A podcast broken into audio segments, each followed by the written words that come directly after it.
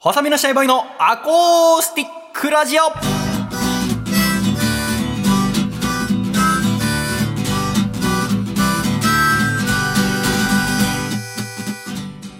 シャイ皆様ご無沙汰しております。細身のシャイボーイ佐藤孝義です。細身のシャイボーイのアコースティックラジオ。この番組は回転寿司で必ず頼むネタはコーン。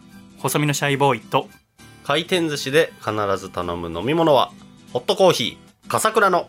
2人でお届けするくるくるラジオです。よろしくお願いします。お願いいたします。何？コーヒー？コーヒーいつも締めで飲むんですよ。あ締めねそうなんですよ。もう最後の最後で注文するんですよね。最初じゃなくて。最後はそれこそ上がりっていうぐらいなんだからお茶じゃないな。お茶じゃなくてですね、えー、なんかまあ醤油で喉乾くじゃないですか。あなんかあれをなんかホットコーヒーをどんだけ解つけてんの消してもらえる。醤油？べちゃべちゃにしてんでしょ。べちゃべちゃにつけちゃいます。醤油食ってます。ああまあまあ醤油食いたい時にまあ確かに一番食べたくなるのが寿司でもあるよね。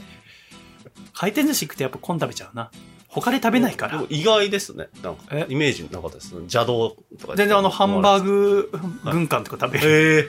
意外要は回んない寿司だと食べないじゃん絶対。ああまあまあずそうね。ないし。はい。そもそもね。っていうのあるかそこもな楽しむっていうのはね。ねえ。本当に。最近なんか美味しいもんあ食べました？最近は、まあ、それこそ、だから、あの、何？先々週ですか？話しましたけど、結婚式神戸、あ妹のところで神戸牛を絶対食べようって決めてたんへで、初めて子供を、あ味した？その喧嘩の後あの、はい、味ししようと思って行きました。味言わないと、と思って行きましたけど。でもね、そう、すっごい楽しかったんです、家族へで。ーみんな写真撮りながら、目の前に鉄板があって、あ調理してくれるあのはい。妹さんとかも？じゃなく、て？あえっ、と、笠家族も4人で行きました。笠倉家。そうなんだはい。で、小学生にさ、はい神戸牛の美味しさ分かるの？まあでもやっぱ目の前で鉄板でやってくれるの？そうです。はい。どっちかというとその体験させたかったんですよね。僕が小学生の頃に。ならもう新宿とかにあるパフォーマンス鉄板焼きとか行きたいやそこまで行くとちょっとあれなんですけどね。なんか、良かったんですよ。それがすっごい目の前でできるっていうのが楽しかったみたいで、うん長女とかは喜んでました。あ仲直りしましたよだからね。もうすっごい、だからあそこで。今じゃあ順調なんだねめちゃくちゃいいですよあ。そうです、はい。うん 本当です、本当ですよ。なんかその神戸牛の話を聞いてからだと私の最近食べた美味しいものがめちゃめちゃかすんだ レトルトのカレーの話しようとああ、でもいいじゃないですか、いいじゃないですか。あのーラジオを聞いてて、はい。誰がお話ししてたのか忘れてしまったんだけど、はい。3ヶ月前ぐらいに最近いつもセブンイレブンに行くとそこのレトルトのカレー買っちゃうんだ。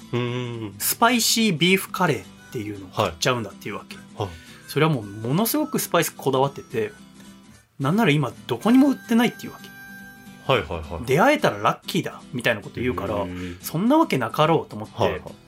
あんまりコンビニでレトルトのカレー買ったこと私はなかったんですよね。うん。と言ってもやっぱレトルトのカレーとかカップラーメンなんてのは一人暮らしの男の味方なわけです。そうですよね。やっぱりそのレトルトのカレーでご飯1合ぐらい食べて大学生時代とか過ごしてたわけですよ。うん。レトルトのカレー何が好きとかあります？最近あんま食べませんからもう結婚して家にいると。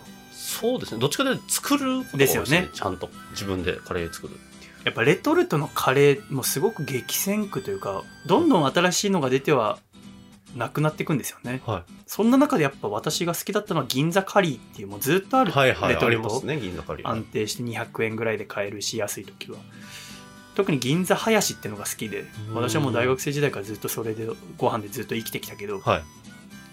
そんな中でこのスパイシービーフカレーっていうのが買おうと思ってセブンイレブン行ったら確かにまずセブンイレブンだけでカレーのレトルトって11種類ぐらいあるんですよ。もちろん店によって置いてる種類は違うんだけど、はい。ホームページとか見ると11種類あるわけで店見てるとそのいくつもあるレトルトの中1個だけ確かに空の棚があるでよく見てみるとそこにスパイシービーフカレーって値段が書いて。他のセブンイレブン行くこの真ん中だけでセブンイレブンで5店舗あって、は全部ないい。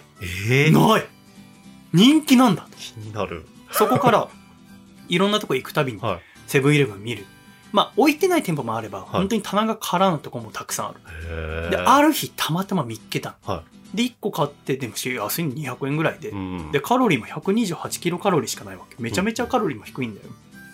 で、食べたら、美味しえい。すごい、さすが、やっぱ言うだけあるわ。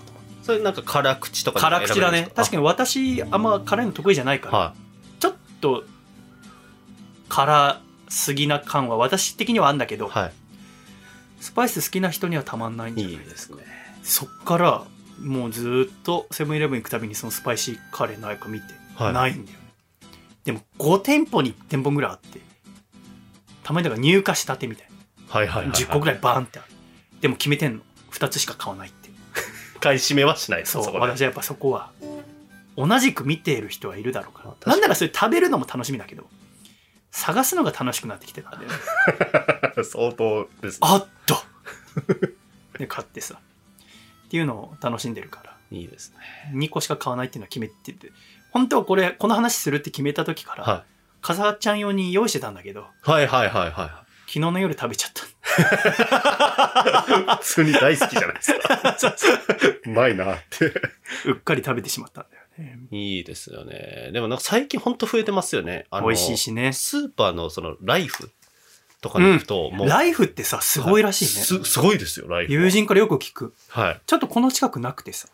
僕も近くのスーパーがもうライフなので、あもうそうな食材を買って料理をするなんかっていうのがお惣菜がすごいって聞くけど。お惣菜もすごいですし、お刺身もすごいですし、あそうなんあと、最近はずっとカレーフェアって言って、それこそ、うん。レレトルトカレーのタワーが、あ、店内何それ？本当大げさじゃなくてタワーがあるんですよ。えーそのなんか積み上げられた、もう、陳陳列にもあらゆる種類のレトルトがあって、名店が監修したやつとか、あるうんちょっとそこも行ってみてほしいですけどね。ライフちょっと行ってみ、ライフはいもう調べてんの。この近く、南砂とかにあって、はいまあ自転車で15分ぐらいかかるんだよ。はい2店舗ちょっと行ってみよ楽しいですよ。う。へえ、楽しみだな。はい。いいですよ。後輩なんかはだから、仕事終わって帰る時遅くなったりすると、はい。タイミングいいとその惣菜とかすごい安くなって、はい。それ買い占めて帰る。で、家で晩酌するのが楽しいんだっつって。その時期あったなと思って20代、25ぐらいのさ、はいはいはい。三軒茶屋初めて一人暮らしした時とかさ、うん近くに丸越があって、はい。丸越にのお惣菜夜9時過ぎるとはい半額とかになるんだよ。それはい全部買い占めてさ、とんかつとかさ、はい。とんかつか、とんかつか、とんかつとか、唐揚げとかうん、コロッケ。コロッケ余ってんだよ。毎日すごい余ってっからさ。コロッケってなんであんあんな余るんですかね？ライフもコロッケめっちゃ半額で余ってますよほんと、最近だからお惣菜食べなくなっちゃったからあれだけど、当時はもうほんと、全部食べてたんだよ。もうあればあるだけ。それで平気だったんだよね。今多分胃もたれしちゃうけど。で、それに麦爽快っていう、1本60円ぐらいのなんかすごい安いビール。はい60円は言い過ぎかな。マルエツオリジナルのはビール。この間久しぶりに飲んだらもう飲めたもんじゃなかったね。やっぱり 当時はでもそれでよかったね、はい大学院生の時とかさ。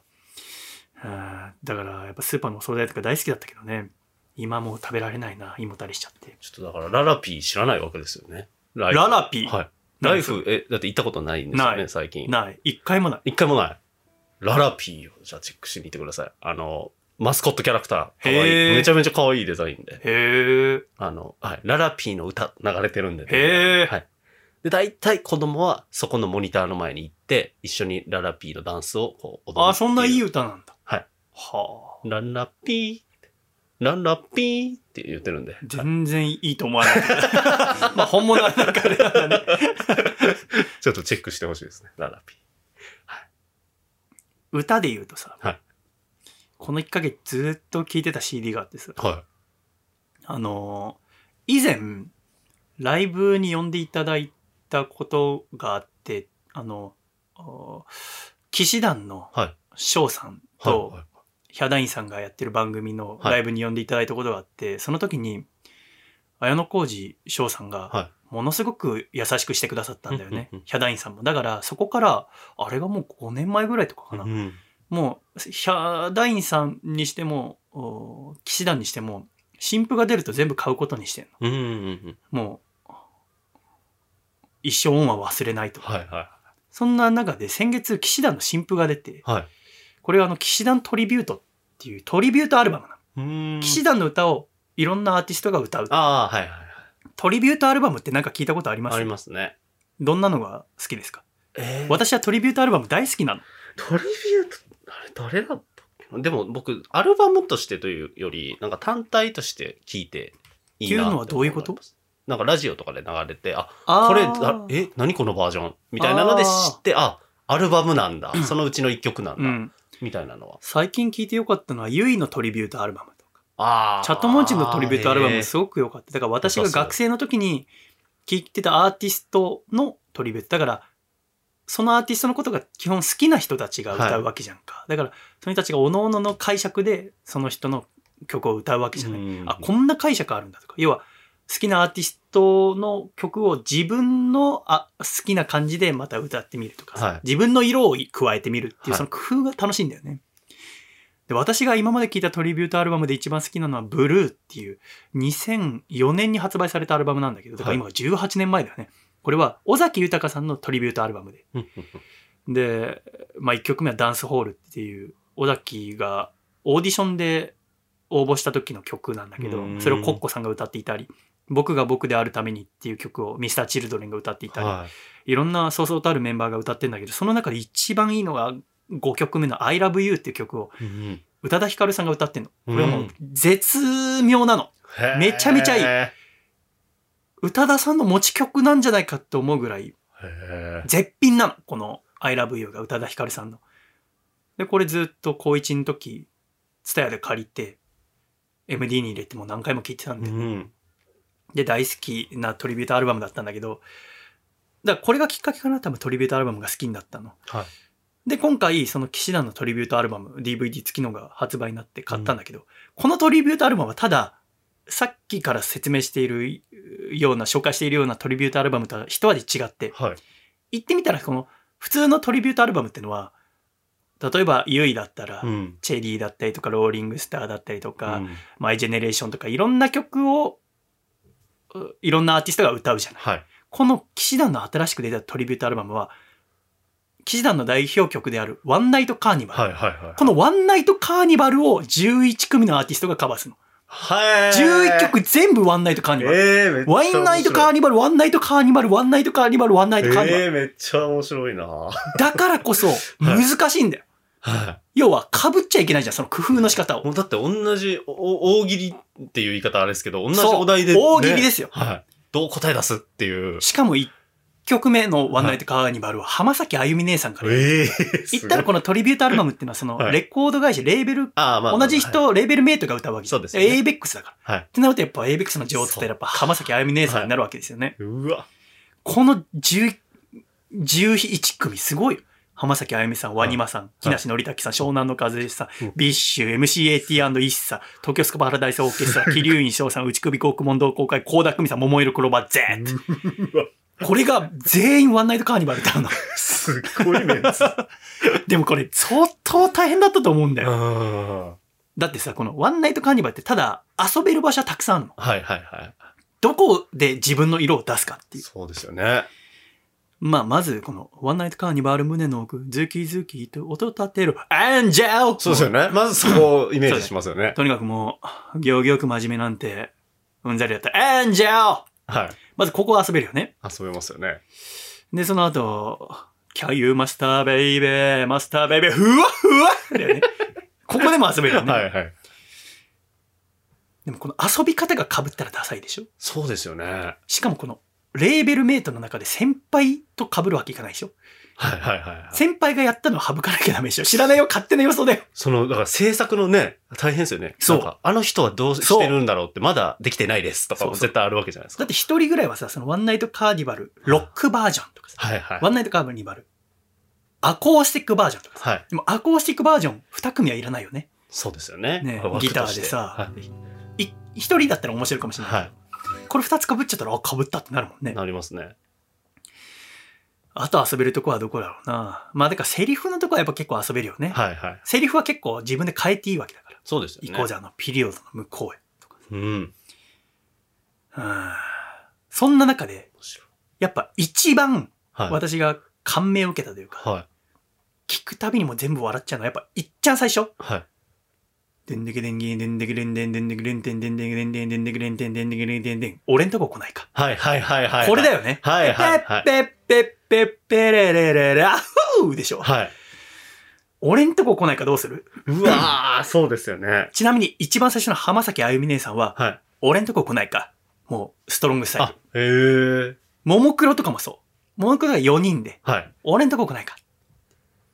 その、だって言い方もちょっと変えるパターンあるじゃないですか。っていうと？お俺んとこじゃなくて、なんか、うちんとこ来ないみたいな、なんかそっちに、もう、崩すパターンもるじゃあクイ。ズ。木梨憲武さんどう崩したと思う？うーわ、難しい。え、でもなんか、かまでは言わなさそうな感じが僕はありますね。なんか、木梨さあ、ん。俺んとこ来ない。俺んとこ来ない？いみたいな、なんかそういう言い回しというか、なんていうか。ファイナルアンサえ？ちょっとなんか、でもそういう型にはまるの嫌いそうだな。なんか、もうなあ、何もいなんか言ってない。なんか、言葉じゃないとか。かどういうこと？音とかってこうわーみたいな、なんか、その、あえて、その、なんか崩しそうなイメージあるじゃないですか、トンとでも、ネルズさん。3曲目だよ。あ、でも3曲目か。そう、木梨憲武。それちょっと崩しすぎか。正解は、こっち気にさいな まあまあ崩してるな。こっち気にさいなあらせらあらせら。ろっこいしょろっこいしょあらせらあらせら。崩してるな。こっち気にさいあ、なでも、いや、安心というか、やっぱ、あやっぱ、こ壊してる感じ。いいですね。やっぱ私の中でやっぱこの、俺んとこ来ないかランキングつけてって。はい。いいなと思う。はい。まあ結構、俺んとこ来ないかってそのまま言うタイプの人もまあいいんだけど、はいやっぱ工夫としてやっぱ木梨憲武さん2位だったんだけどね。はい。いいですね。うんへ3位は、はえーどこだっけなランキング。あった MCAT さんと ISSA さんのコラボす。ごそうだな、それ。俺んとこ来ないか 言いそう。テレテレテレテレテレテレテレテレテレ俺んとこ来ないか もうまさにじゃないですか、もうその。すごいなうんこれすごいんだよね。えーでもそのやっぱ二つ強いじゃないですか。その1位って。1位がね。1位まあ、ちなみに1位発表前に番外編あ、番外編。はい。東京スカパラダイスオーケストラ。ああ、ななぜなら、東京スカパラダイスオーケストラは基本、インストなわけじゃそうないですか。ですよね。だから、パッパッパッパッパラバパパパパはみたいな。だからこの最初の、俺んとこ来ないかだけははいでもセリフなんだよね。はい。おそらく、サックスの谷中さんだと思うんだけど、はい。あの作詞とかもされはい。俺んとこ来ないかって。今私が言った3オクターブ低い。誰よりも低い。どうやって言えやってみ？でも、あ俺んとこ来ないあ、全然。もっと、地下。俺、俺んとこ、俺んとこ来ないから。すごいんだよ。あの人でも声ね、ダンディーで。ダンディーでしょ？低いっていそうイメージありますねこれ。すごい。しかもなんか途中の語りのところで、は俺たち、もう、めくれたオレンジじゃないんだよな、みたいな。自分たちのヒット曲入れちゃうの。なるほど。そういうのもそういうタイプ。かっこいいんだよ。はいはいはい。粋な。これが番外編でした。は1位は、高田久美さん。はいはいはい。高田久美さんは何だと思う？え、それこそでも俺とか言わなさそうですね。ここで考えなきゃいけないのは、はい。やっぱこの、高田久美さんと言ったら、やっぱ私たちが若い時のやっぱギャルのカリスマじゃないですか。そうですよね。はい。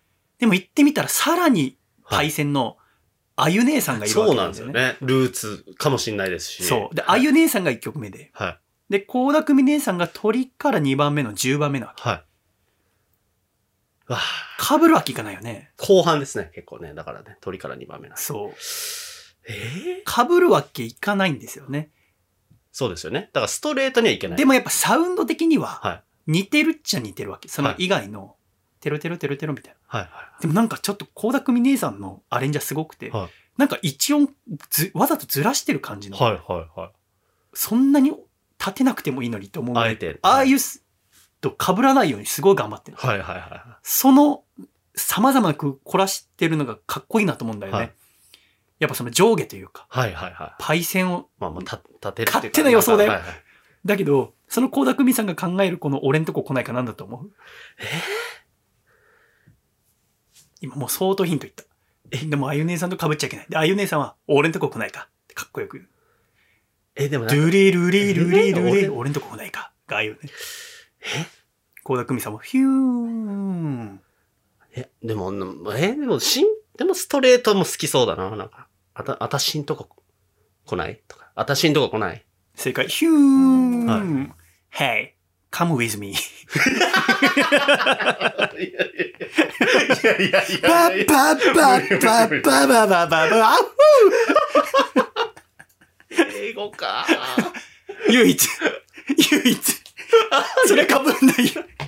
これがあったか !Hey, come with me. To town, パッパ 結構だから詰めて言うタイプですよね。だから俺のところ来ないかよりは。まあでもまあ全然カムビズミ、カムビズミ。いいですね。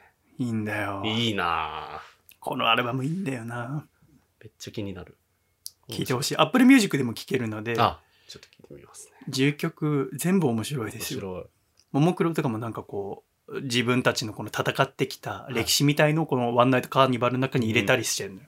面白い。あのもう一気にこう、騎士団万博が体感できるようなアルバム。ああ、そうですよね。メンツもなんかそんな感じ。木梨憲武さんのすごいよ。いいですね。俺んとこ金さいな。うわトゥンさこっち金さいなって、こっち金さいな。おー俺んとこ来ないか ちょっとね、この MCAT& イッサはさんのやつははい、ちょっとやっちゃってるんだよね。い。やっちゃってる。やばい、大丈夫？大丈夫？って聞きながら最初こっちがだからもうそんなやっちゃっていいのっていうぐらい。ちょっと行き過ぎてない。でも言ってみれば行き過ぎないと被っちゃうんだろうな。ちょっと書いたぐらいじゃ。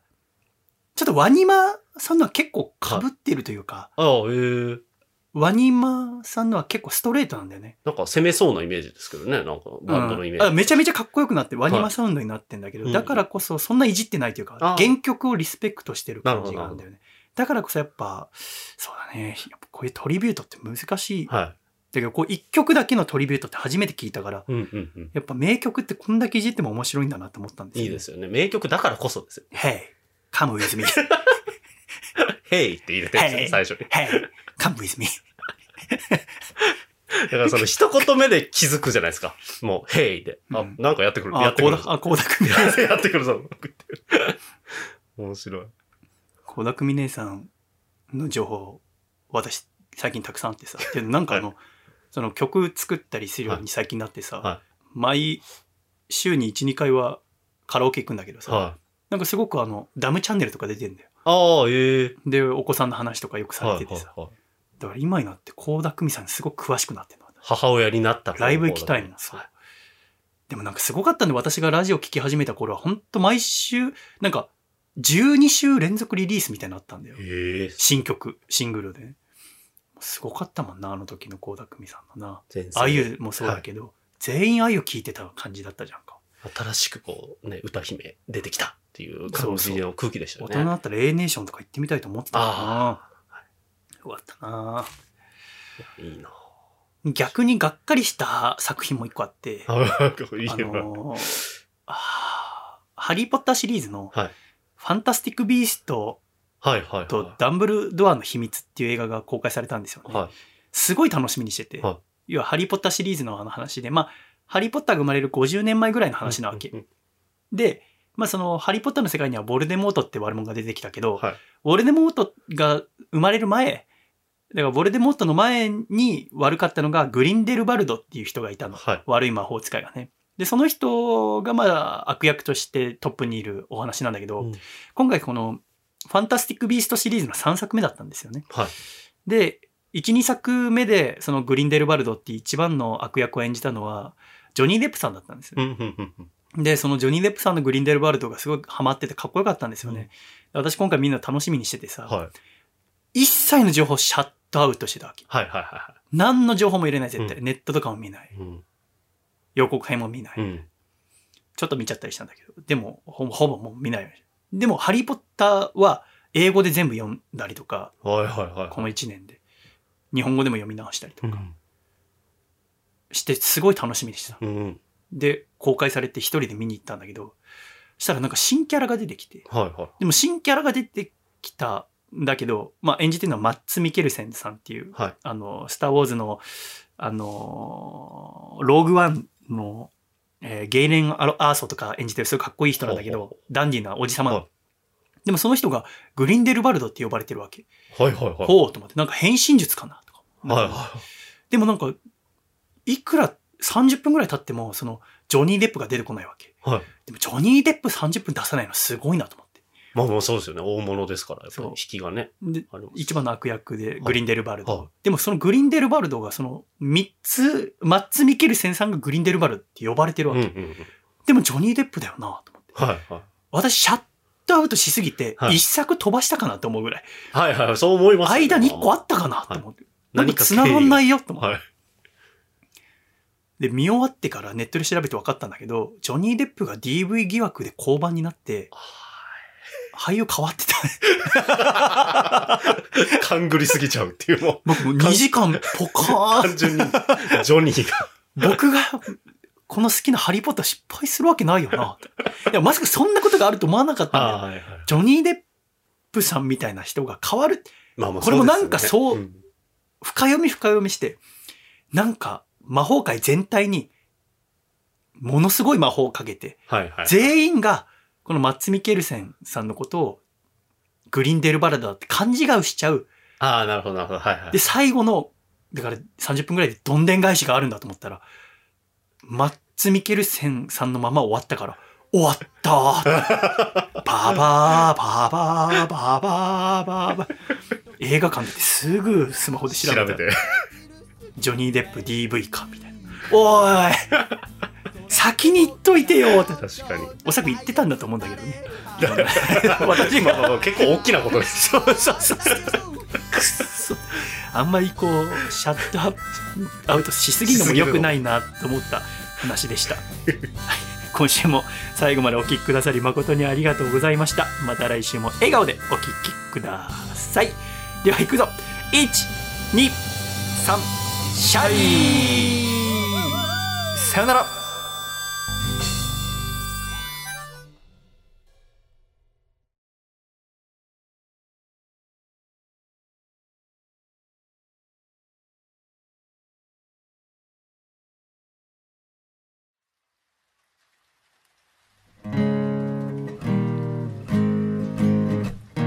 お気に入りの傘を忘れ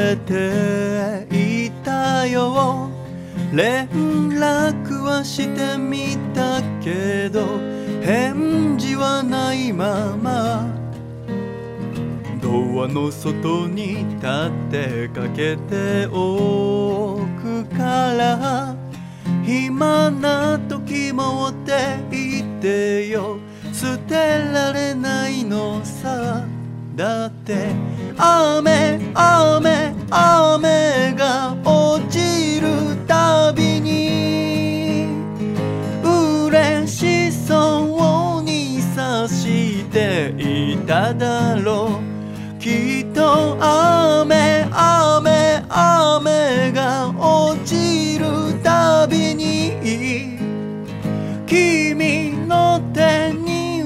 新しい傘があるのだろうけどもうもうって言ってよ。頼むよ今年の梅雨は長いみたいだと天気予報を見てはしゃぐ。君のこと見てた。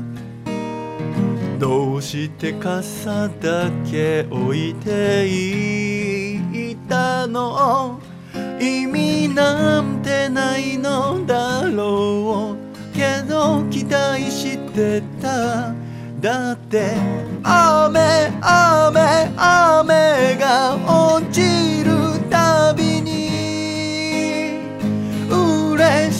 そうにさしていただろうきっと雨雨雨が落ちるたびに君の手には新しい傘があるのだ